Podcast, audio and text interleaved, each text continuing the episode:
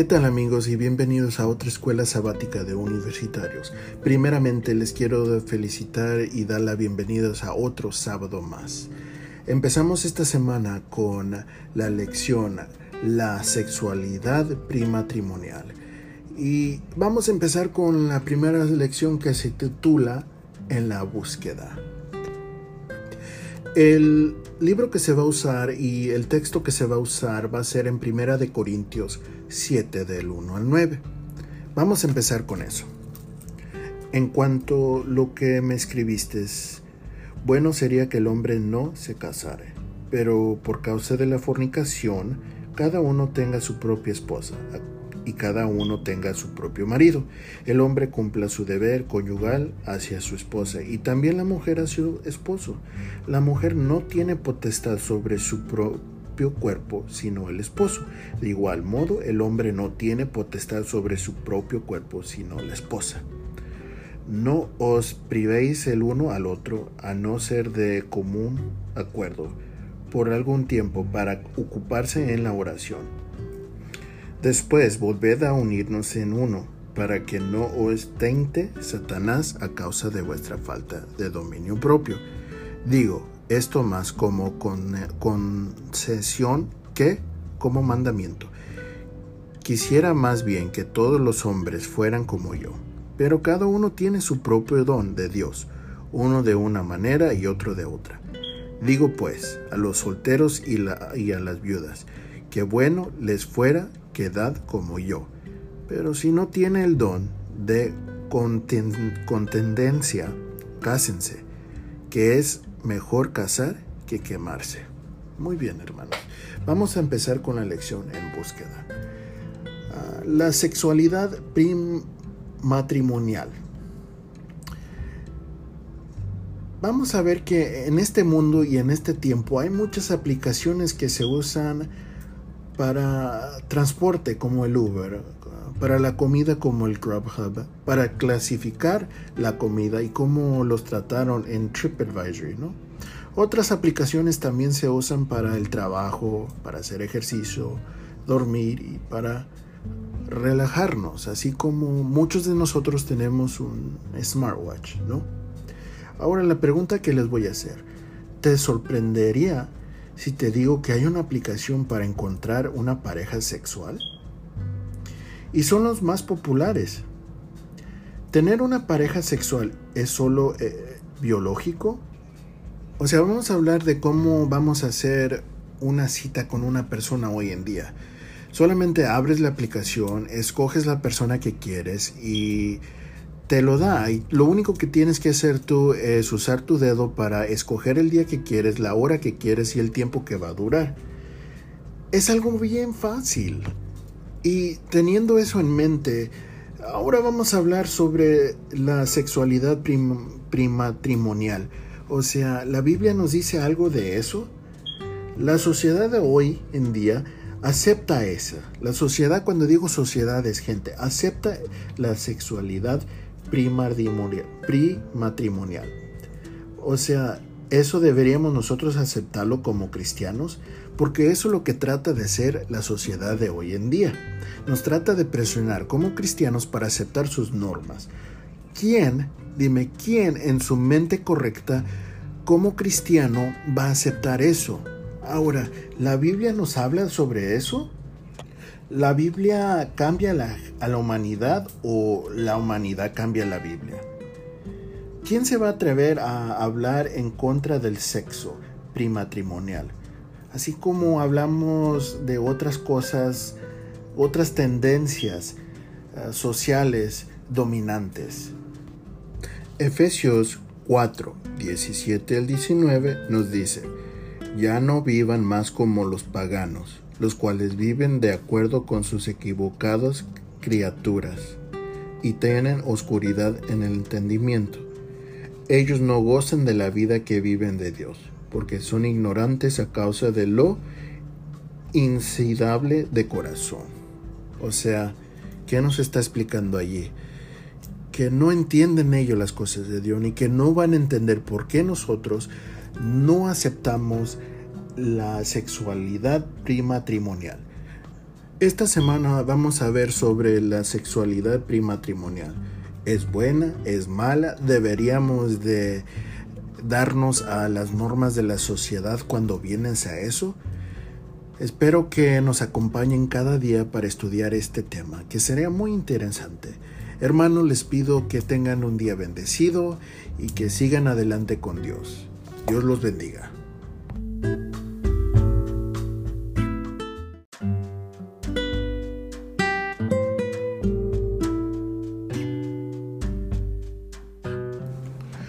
Tal amigos y bienvenidos a otra lección de Escuelas Sabáticas Universitarios? Espero que hayan tenido un sábado maravilloso y bendecido. Ahora empezamos con el primer día de la semana. Eh, el tema, el título de esta lección se titula ¿Tiene algo de malo el sexo primatrimonial? Pues vamos a empezar con esa pregunta. Pero la cosa que a veces hacemos es que no hacemos las preguntas adecuadas que son necesarias para comprender en completo lo que estamos tratando de averiguar. Hay muchas preguntas que hay en la de la sociedad o de los jóvenes hoy en día que muchas veces nos hacen preguntas como ¿dónde dice en la Biblia que esto es malo? ¿Y en qué parte de la Biblia dice que no se puede practicar tal cosa. Y a veces esa es la pregunta incorrecta, o no incorrecta, sino una pregunta que no es adecuada a lo que estamos tratando de averiguar. Este, hay muchas cosas que tratamos de encontrar que nos diga la Biblia, no lo hagas y específicamente queremos que la Biblia nos dé palabra por palabra diciendo, no hagas esto. Pero no son las cosas así siempre. Eh, la pregunta que uno se debe de hacer siempre es, ¿qué tiene Dios preparado para mí? A veces cuando hacemos las preguntas y tratamos de encontrar el versículo que nos diga en específico, no hagas esto, no lo encontramos porque es una pregunta superficial. Si nos ponemos a pensar, ¿realmente estamos tratando de encontrar lo mejor para mi vida? Cuando hacemos esa pregunta y decimos, ¿dónde nos dice eso? Yo quiero verlo palabra por palabra y no estamos buscando una respuesta este más profunda para tener un entendimiento profundo. Ese es el problema con las preguntas que a veces nos hacemos que o sea, ¿dónde es que me dice esto? Lo quiero ver. Pero las cosas no son así. Como hace ratito dije, una pregunta mejor para hacer es ¿Qué tiene Dios preparado para mí? Y, vamos a empezar con esto, ¿no? Eh, les voy a hacer una pregunta. Ah, ¿Tienes valor tú para Dios? ¿Puedes responder esa pregunta? ¿Sí o no? Porque es una pregunta que tienes que buscar más en detalle, ¿no? Más profundo. ¿Qué tanto valor tiene mi vida? Porque es la pregunta que se hace en esta lección, ¿no? ¿Qué tanto valor tiene la humanidad para Dios?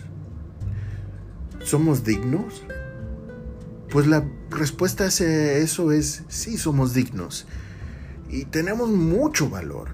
Porque para que venga Cristo a este mundo y muera por nuestra, nuestros pecados, nos da un entendimiento que en verdad sí hay mucho valor sobre la humanidad y más bien hay mucho valor hacia mí. Ahora, este, vamos a leer una parte de esta lección que, que nos este, permite establecer un poco más la pregunta de la lección. ¿no? Y les voy a leer aquí en Génesis 2. eh, no en la Biblia, sino en la lección. Dice, Génesis 2 registra que la primera pareja se hizo para la interacción social y exclusiva, exclusividad mutua.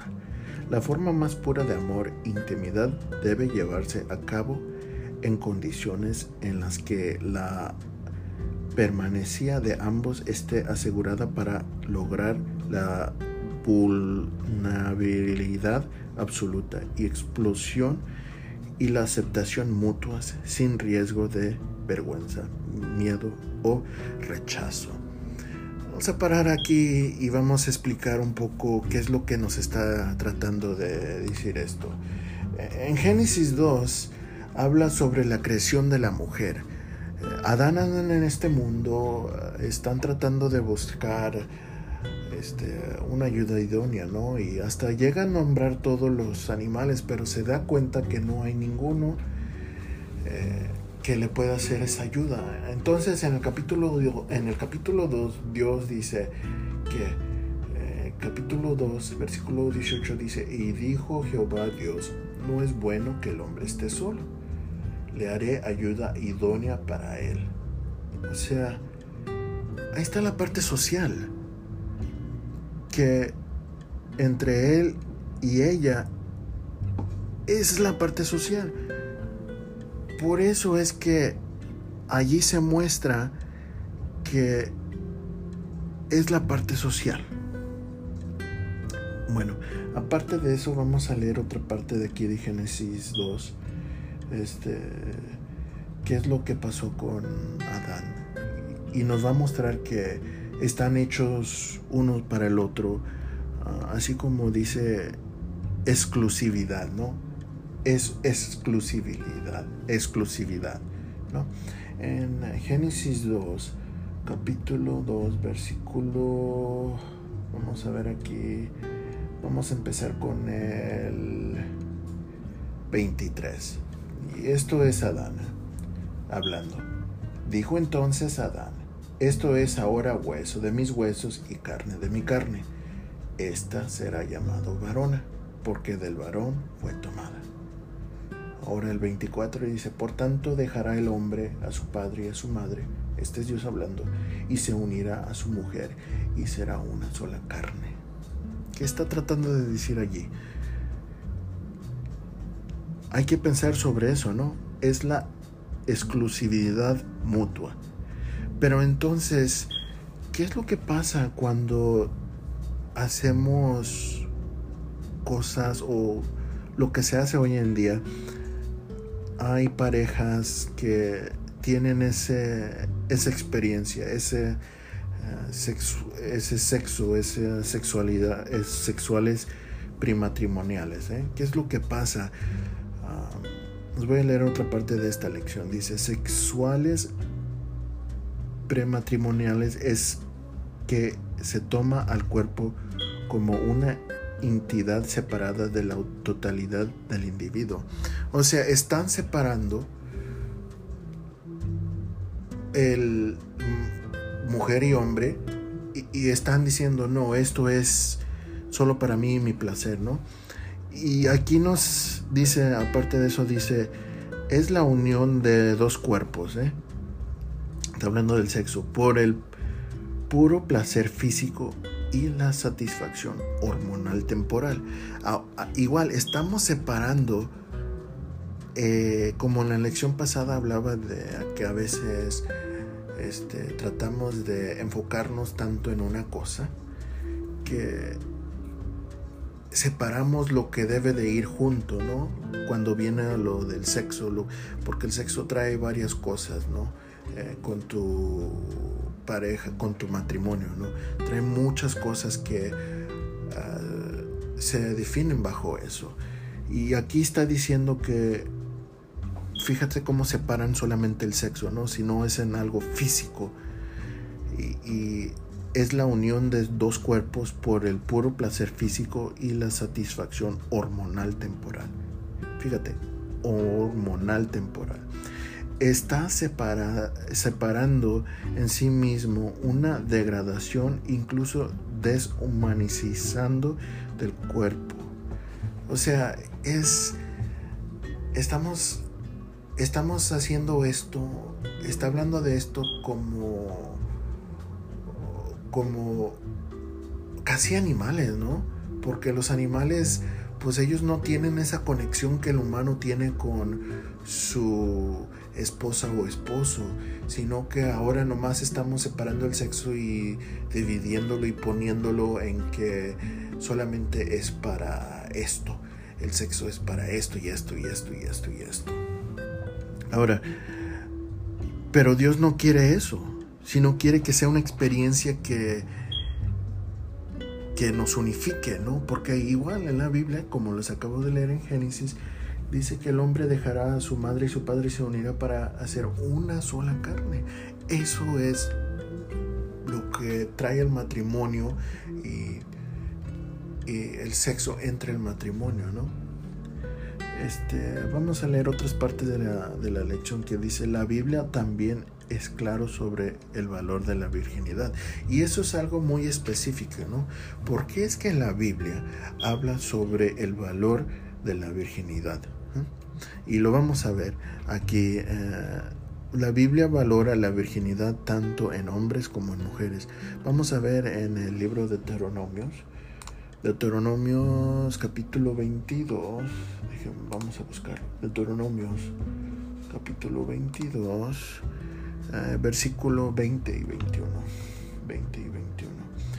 Dice, mas si resultará ser verdad que no se haya ah, perdón, mas si se resultarán ser verdad que no se haya virginidad en la joven, entonces la sacarán a la puerta de la casa de su padre y la, la apedrearán los hombres de su ciudad y morirá por cuanto hizo viles en las en Israel fornicando en casa de su padre, así quitarás el mal de en medio de ti.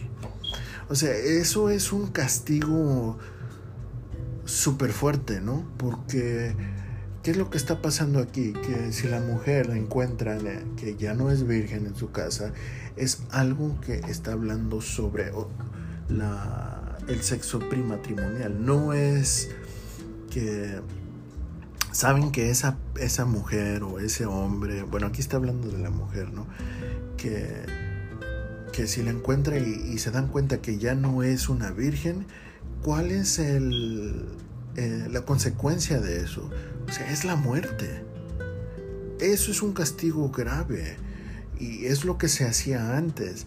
Igual, está hablando sobre el sexo primatrimonial aquí, no nos está diciendo no puedes hacerlo, pero nos está dando un ejemplo a lo que puede ser si es que tienes ese sexo primatrimonial, ¿no?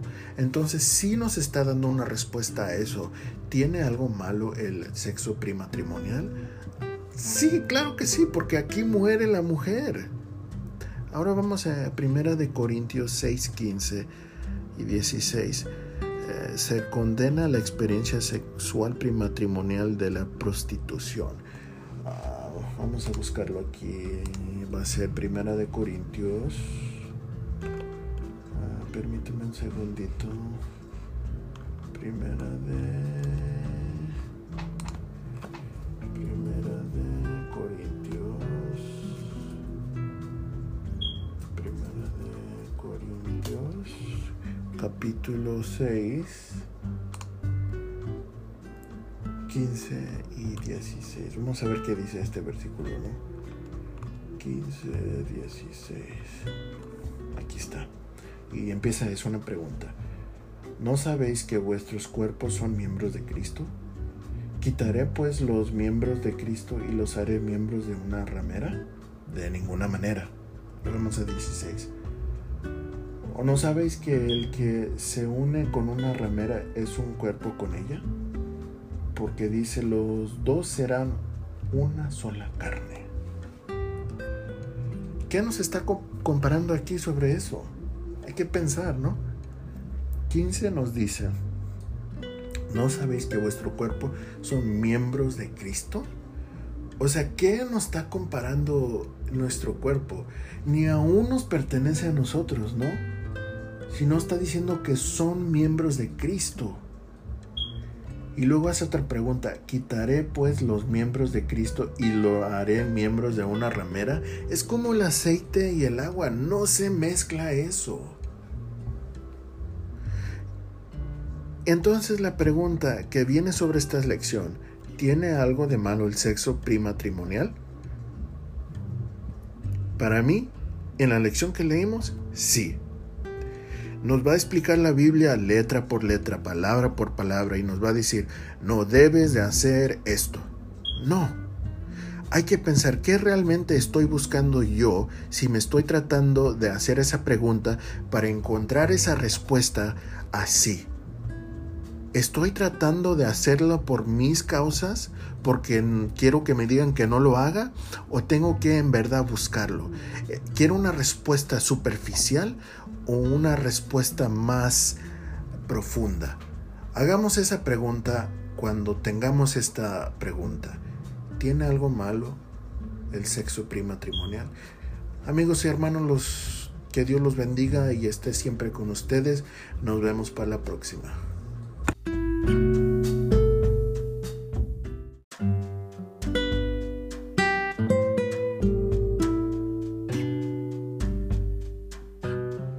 ¿Qué tal amigos y hermanos y bienvenidos a otra lección de Escuela Sabática Universitarios?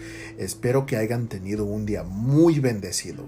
La lección de esta noche, esta tarde, esta mañana se llama Las desventajas del concubinato. Empezamos con la primera pregunta. ¿Qué es el concubinato? Hagamos esa pregunta. ¿Qué es? Se les voy a dar en términos simples es vivir en unión libre. ¿Sí? ¿Entendemos esa parte? Ahí les va otra definición. Es una conveniencia, conveniencia que permite la intimidad física, o sea, el sexo.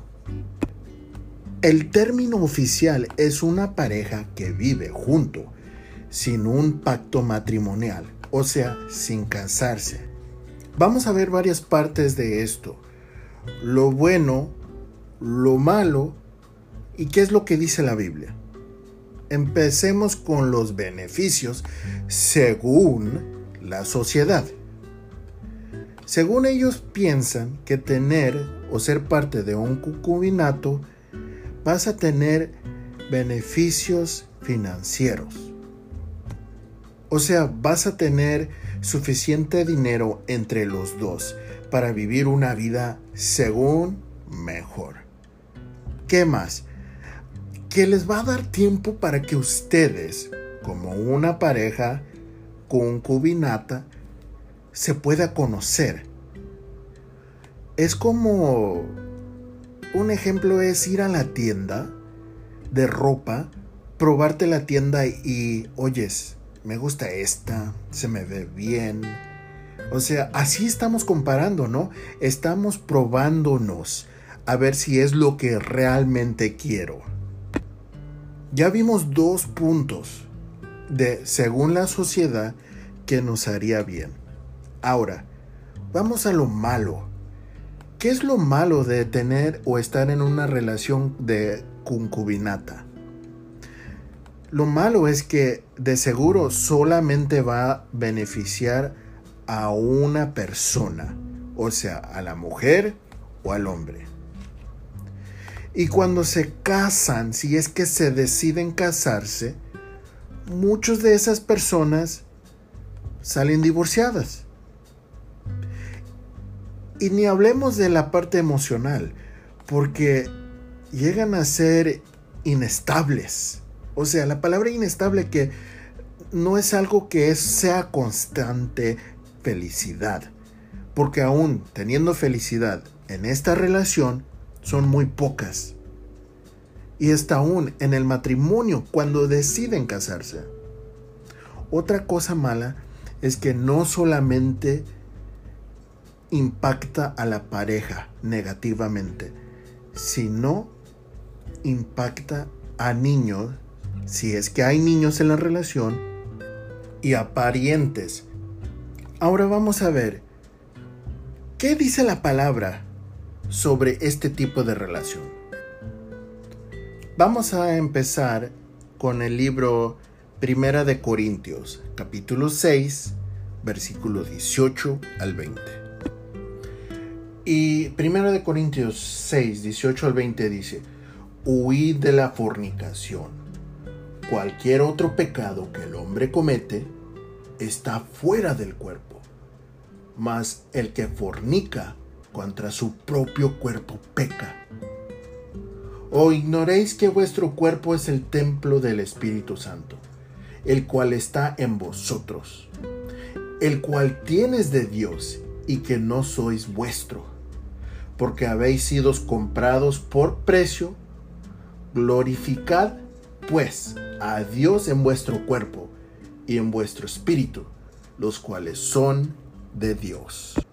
O sea, esto nos está avisando que estamos pecando en contra de el cuerpo que no nos pertenece. Hay que entender que fuimos comprados. ¿Por qué? Por la sangre de Cristo.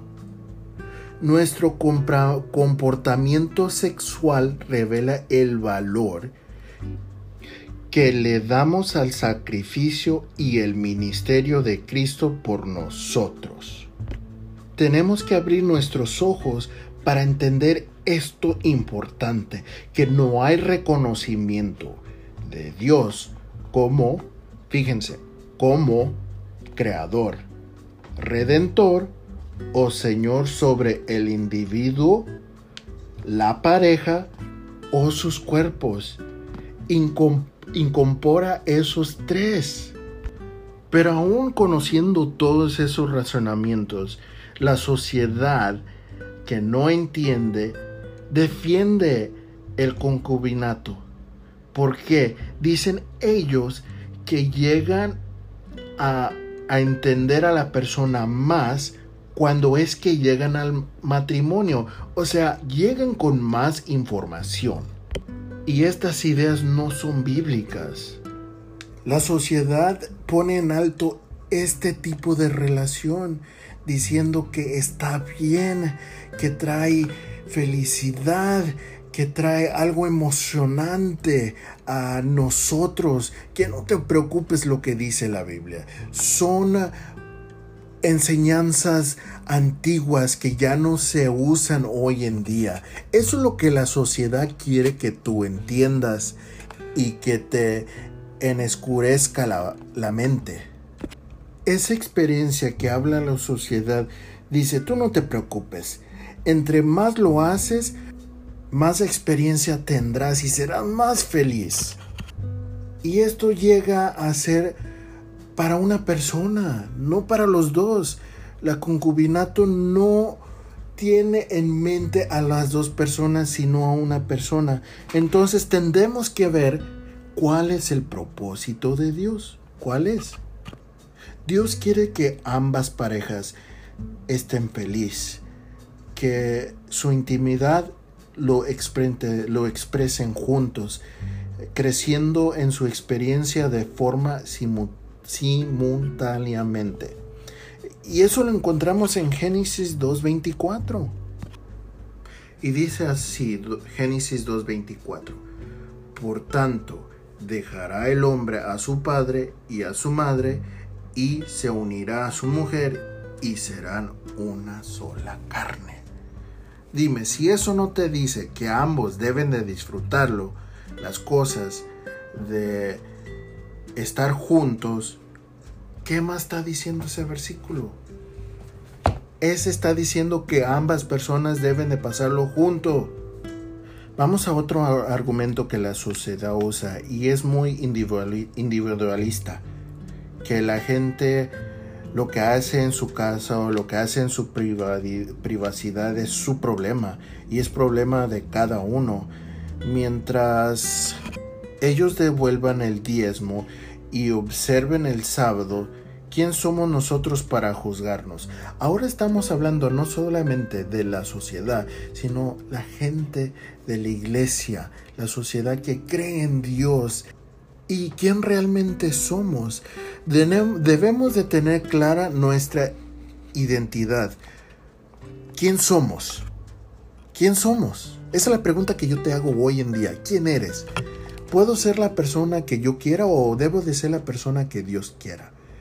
Con esto en mente, ¿debo de tener una relación concubinata, o sea, con privilegios a mi pareja para hacer lo que yo quiera con esa persona?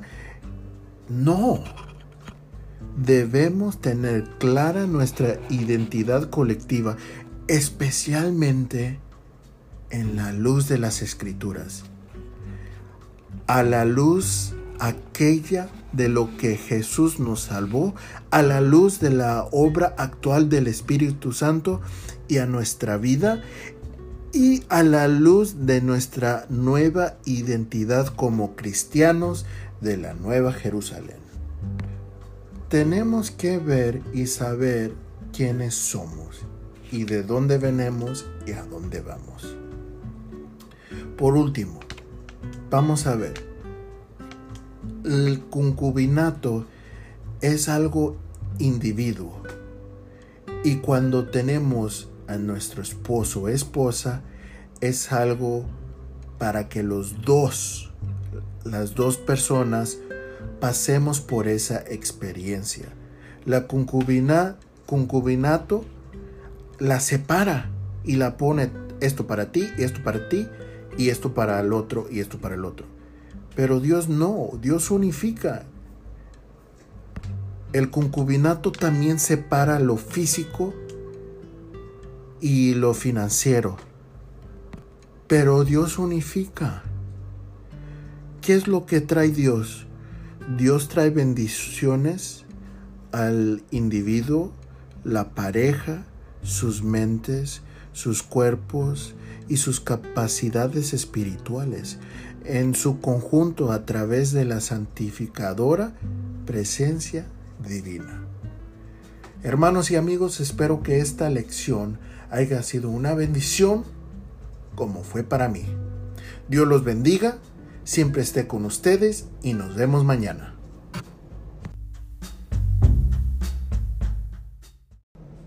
¿Qué tal amigos y bienvenidos a otra lección de la Escuela Sabática Universitarios? Espero que hayan tenido un día pero bendecido. Vamos a empezar hoy con la lección que se titula El oficiante de bodas celestiales. Empezamos con el matrimonio. ¿Cuáles son las funciones y el propósito del matrimonio? Vamos a ver un poco de lo que nos dice Pablo aquí que en Primera de Corintios 7:2 dice, pero a causa de la fornicación, cada uno tenga su propia mujer y cada uno tenga su propio marido. Él nos está explicando aquí que deberíamos de casarnos. ¿Para qué? ¿Por qué es que Él nos está dando esta recomendación? Porque Él está tratando de avisarnos y decirnos que hay que evitar la fornicación y ya que hemos visto qué es lo que dice Pablo y qué nos recomienda, ahora vamos a ver qué es lo que quiere Jesús para nosotros, ¿no? Jesús quiere justificarnos, redimirnos, limpiarnos y santificar. El matrimonio es una herramienta que Él usa para hacer estas cosas. Vamos a regresar a Génesis 2.24 porque todo este tema empieza desde allí. ¿Y qué es lo que nos dice Génesis 2.24? Por tanto, dejará el hombre a su padre y a su madre, y se unirá a su mujer, y serán una sola carne. Así como dice el versículo, dice que el hombre dejará a su padre y a su madre, igual vamos a asumir que la mujer va a hacer lo mismo, para unirse, para hacer una sola carne. Pero, ¿por qué es que Dios nos avisa que deberíamos dejar al padre y a la madre para unirnos a una sola carne?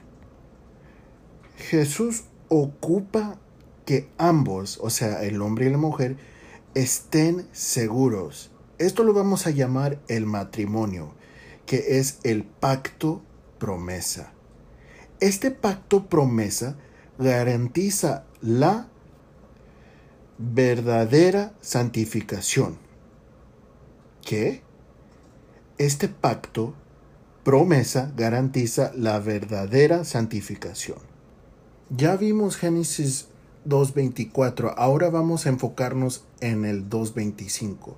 Y dice, y estaban ambos desnudos, Adán y su mujer, y no se avergonzaban. La pregunta aquí sería, ¿por qué es que ni uno ni el otro se avergonzaba?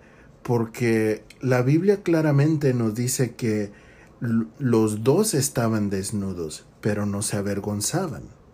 Esto nos muestra que ellos estaban en una relación segura de amor y aceptación incondicionalmente. Bajo estos parámetros, los dos se completarían espiritual, física, intelectual y socialmente. O sea que esa relación segura los llena de esto. Entonces, ¿qué pasó después del pecado? Se dieron cuenta de su desnudez, ya no era una relación segura. Entonces, ¿qué es lo que hace Dios con los parámetros que acabamos de cumplir? Dios en estos parámetros cumple una cosa muy importante, que aquí Él enseña unos principios santificadores y para poder redimir a la raza perdida, o sea, nosotros, la humanidad. Hemos hablado sobre, o sea, la santificación. ¿Entendemos lo que es la santificación? Si no, ahorita se los voy a explicar. La santificación es un término que se usa, que significa que es una apartación para Dios. Entonces, aquí nos está mostrando que el matrimonio Él usó para mostrarnos esto, y para eso éramos nosotros que deberíamos ser casados. Entonces, con esto, el matrimonio, como cae la raza, eso se pierde, pero aún teniendo ese matrimonio, Dios usa esos parámetros para mostrarnos qué es nuestra santificación y cómo es que Él va a dar esa santificación. Y se muestra en el casamiento. El casamiento debe de ser muy importante y no tomado eh, algo liviano, ¿no? Porque debes de pensarlo, si te vas a casar debes de tomar esto en cuenta, que Dios usa estos parámetros para santificar a la raza humana. Es algo que, o sea, te debe de poner en, o sea, como decimos los mexicanos, oye, es que onda, no debes de estar perdido cuando estás pensando casarte. Y hablando de esto, vamos a ver qué tan importante fue el primer, el primer matrimonio para Dios, ¿no? Y eso lo vamos a encontrar en Génesis 2, 22, Génesis 2.22, y dice, y de la costilla que Jehová Dios tomó del hombre, hizo una mujer y la trajo al hombre. O sea, Dios estaba allí en el primer casamiento de este mundo. Dios toma esto en serio. No es algo que digas tú, mm, Dios no le importa. Pero sí le importa, porque Él estaba allí. ¿Y qué es lo que hace el hombre? El hombre hoy en día lo saca a él por completo de eso, lo elimina o a veces solamente lo hace por ser un algo formal, ¿no? Ah, no lo voy a tomar en serio, me voy a casar, voy a eliminar a Dios o, lo voy a hacer algo muy, muy, muy formal. Y, y cuando uno se va a casar, eh, empezamos a pensar sobre los votos, ¿no? Que el marido, o voy a decir el novio y la novia se dan uno al otro, pero realmente, ¿cuál es el voto que deberíamos estar haciendo, ¿no? Eh, el voto que uno hace, el que uno a veces se quiebra la cabeza para ver qué es lo que voy a hacer para el voto, no es para uno mismo, sino es un voto que, que se da hacia Dios, ¿no? Es un voto que dice, ah, debo de dirigirme a Dios pidiéndole que nos ayude en mantener nuestro compromiso. Ah, y los invitados no son solamente para ir a disfrutar de la fiesta, ¿no? Sino que eh, ellos son testigo a este voto. Y, la música es para ah, no es para alegrar la ocasión, sino las melodías deberían ser ofrendas musicales en el nombre de la pareja. No sé a cuántos han entendido hasta este punto. O sea, ¿te vas a casar? Muy bien, tómalo en serio, no elimines a Dios de esta cuestión y no lo tomes ligero porque es algo muy importante. Eh, solo con decirte, y les vuelvo a recordar porque a mí me impactó este, este pensamiento es un pensamiento que digo yo, wow, you know, esta boda o la boda que se vaya a hacer con ustedes o X cosa, no es un ejemplo, eh, es, es algo que es para, es una base en lo que se usó para que el hombre eh, sea santificado y son, son principios.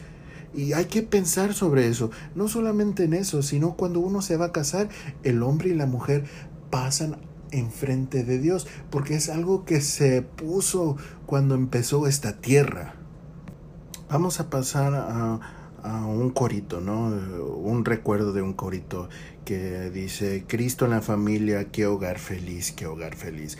Y si lo adaptamos a decir con Cristo en la boda, qué pareja feliz, qué pareja feliz. Acordemos que Jesús es el oficiante de, de las bodas celestiales, el que orquesta el matrimonio, el conductor de la familia y el sellador de la pareja. Tenemos que tener todo esto en mente.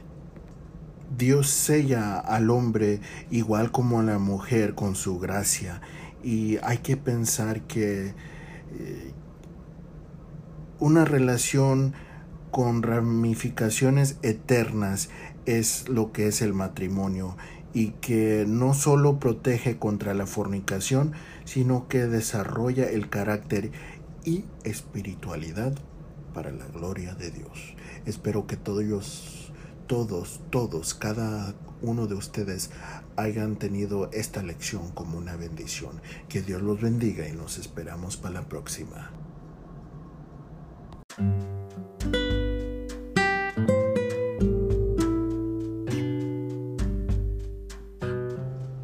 ¿Qué tal y bienvenidos a otra lección de escuela semática? Hermanos y amigos, les doy la bienvenida porque hemos llegado a otro sábado más. Otro sábado para descansar y recordarnos de nuestro Dios. Esta lección, esta semana ha sido una bendición porque nos ha hablado de varias cosas. Pero esta noche vamos a hablar de la responsabilidad sexual de los jóvenes cristianos. Cuando uno piensa de jóvenes, ¿qué es lo que piensas? Piensas que uno tiene belleza, tiene fuerzas, que puede todo, ¿no? Que nada se le limita. Pero, ¿cuál es el opuesto a ese pensamiento? ¿Qué es lo que le falta al joven para acompañar todo eso? Lo que le falta al joven es la responsabilidad de la madurez para tomar decisiones correctas. O sea, entonces cuando uno llega en los años, uno empieza a saber qué es bueno y qué es malo. ¿Por qué? Porque ha cometido errores en su juventud que supo que era malo. Les doy un ejemplo. El niño, vamos a empezar con el niño.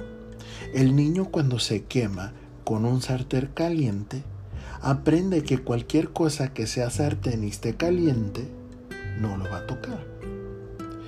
Va a ser muy cuidadoso cuando está alrededor de sartenes, aunque estén fríos, porque él no sabe que está caliente, pero supo que el sartén puede traer dolor cuando está caliente.